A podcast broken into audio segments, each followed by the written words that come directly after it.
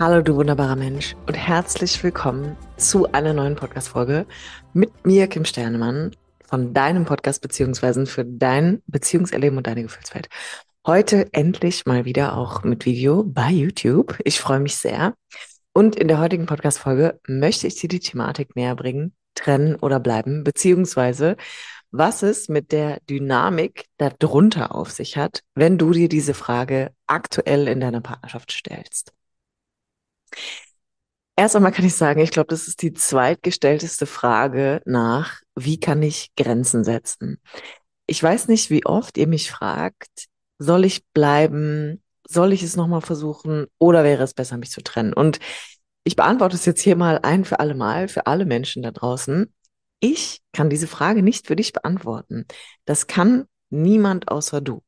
Aber was ich kann, ist dir zu erklären, dass es einen guten Grund dafür gibt, warum du innerlich so eine Hin- und Her-Dynamik tatsächlich erlebst und die wirklich auch noch mal ein bisschen sensitiv mit an die Hand geben.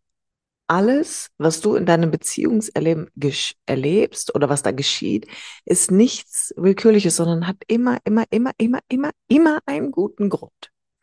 Und abgesehen davon möchte ich ergänzen, dass diese Unentschlossenheit, diese Zweifel, die sicherlich auch mit dieser Frage einhergehen, dass du die vielleicht auch aus anderen Bereichen kennst. Also möglicherweise ist das gar kein Einzelfall, dass du gerade bemerkst, ah, ich bin irgendwie ambivalent, es gibt zwei Seiten mir und eigentlich beschäftige ich mich permanent nur mit dieser Frage. Falls nicht, umso spannender, dass sich das jetzt eigentlich nur in deinem Beziehungserleben zeigt und umso spannender, sich das einfach mal aus traumasensibler Sicht anzugucken und zu schauen, was steckt eigentlich in der Tiefe da drin. Sehr wahrscheinlich erlebst du immer wieder ein ähnliches Szenario. Etwas geschieht in deiner Beziehung und du beginnst zu zweifeln. Oder aber du grübelst vielleicht generell, ob er der Richtige ist, ob das halten wird und ob du das wirklich irgendwie alles willst, ob du mit den Macken des anderen und mit den Konflikten, die ihr vielleicht habt, wirklich gut leben kannst. Und sicherlich kennst du auch die Anstrengung, die damit verbunden ist, sich immer wieder diese Frage zu stellen. Und ich weiß, wovon du redest. Damit bist du auf gar keinen Fall alleine. Und ich möchte dir in dieser heutigen Folge wirklich ein wenig Hintergrundwissen mit an die Hand geben, denn wie immer steckt mehr dahinter, als es gerade vielleicht für dich offensichtlich ist. Das Erste, was klar werden muss, ist, dass diese ständige Fragen danach, soll ich gehen, soll ich mich trennen oder soll ich bleiben, soll ich nochmal in die Beziehung investieren, wirklich wie eine Form von Beschäftigungstherapie ist. Das heißt, dieses ewige Hin und Her innerlich, was ja sehr mental auch bei den meisten Menschen stattfindet, ist eine Ablenkung von dem, worum es eigentlich wirklich geht. Und dieses ständige Fragen, ob du gehen oder bleiben sollst, ist zunächst einmal wirklich verbunden mit der Angst, eine falsche Entscheidung zu treffen für viele Menschen. Das heißt, es gibt eine innere Befürchtung in dir, die du versuchst zu verhindern. Denn was wäre in letzter Konsequenz die Ausgangssituation, wenn es so etwas wie richtig oder falsch geben würde? Für die meisten Menschen wäre der schlimmste Fall, dass sie alleine sind. Dass sie entweder alleine, also ohne Partner sind, das heißt, sie haben sich getrennt, oder aber, dass sie sich weiterhin innerhalb ihrer Beziehung alleine fühlen. Und mit alleine fühlen meine ich, sich unverstanden fühlen, nicht gesehen, nicht gehört, nicht wertgeschätzt. Und jetzt können wir hingehen und sagen, hey, Alleinsein ist für einen erwachsenen Menschen einfach nicht mehr bedrohlich. Das ist die Realität. Die müssen wir auch achten an der Stelle tatsächlich. Und trotzdem muss es ein inneres Pendant geben zu deinem emotionalen Erleben in deiner Kindheit, sonst hättest du diese Ja-Aber-Dynamik nicht, beziehungsweise diese Ja-Aber-Nein-Dynamik nicht.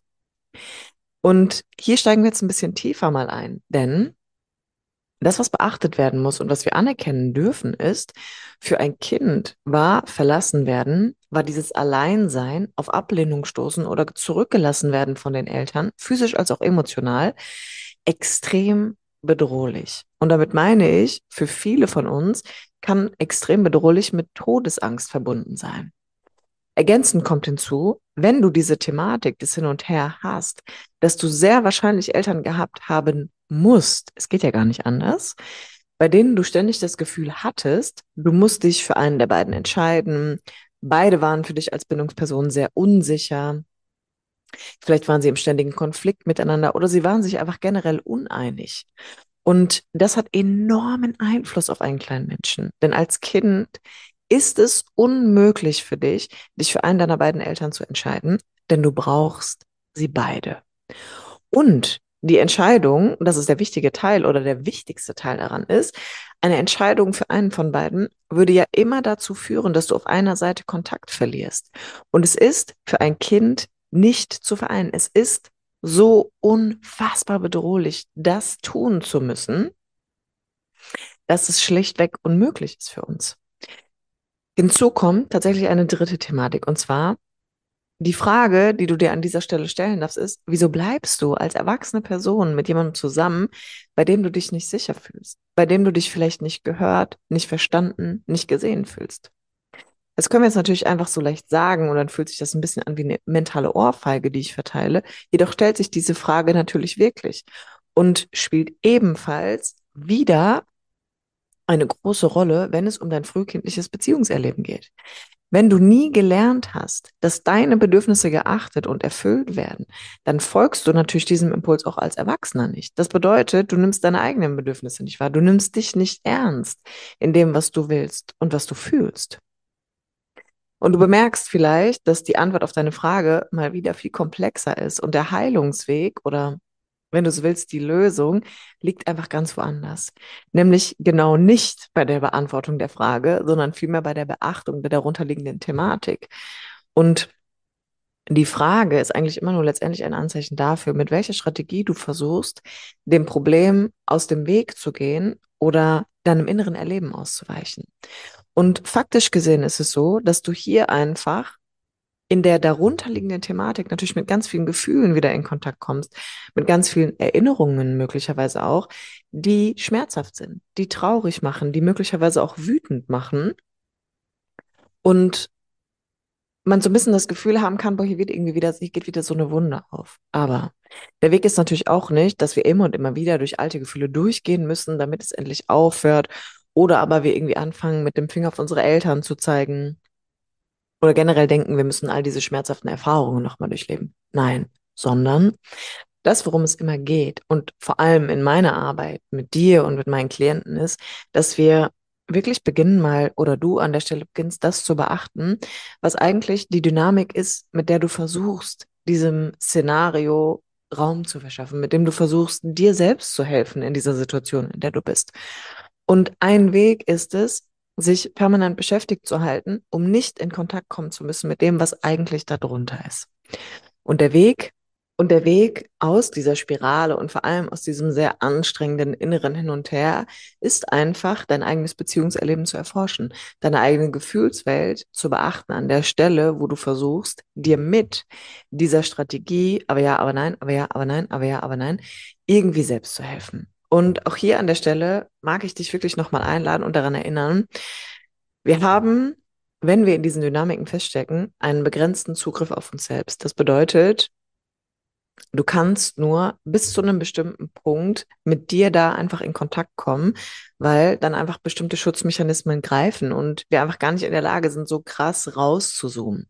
Das heißt, auch hier nochmal meine Einladung für dich, wenn du die Unterstützung wünschst bei dieser Thematik und wenn genau das deine Thematik ist, dann braucht es ganz unbedingt ein Gegenüber, was dir hilft, von außen da drauf zu blicken, was dir hilft, auch in dir landen zu können in diesen Gefühlen.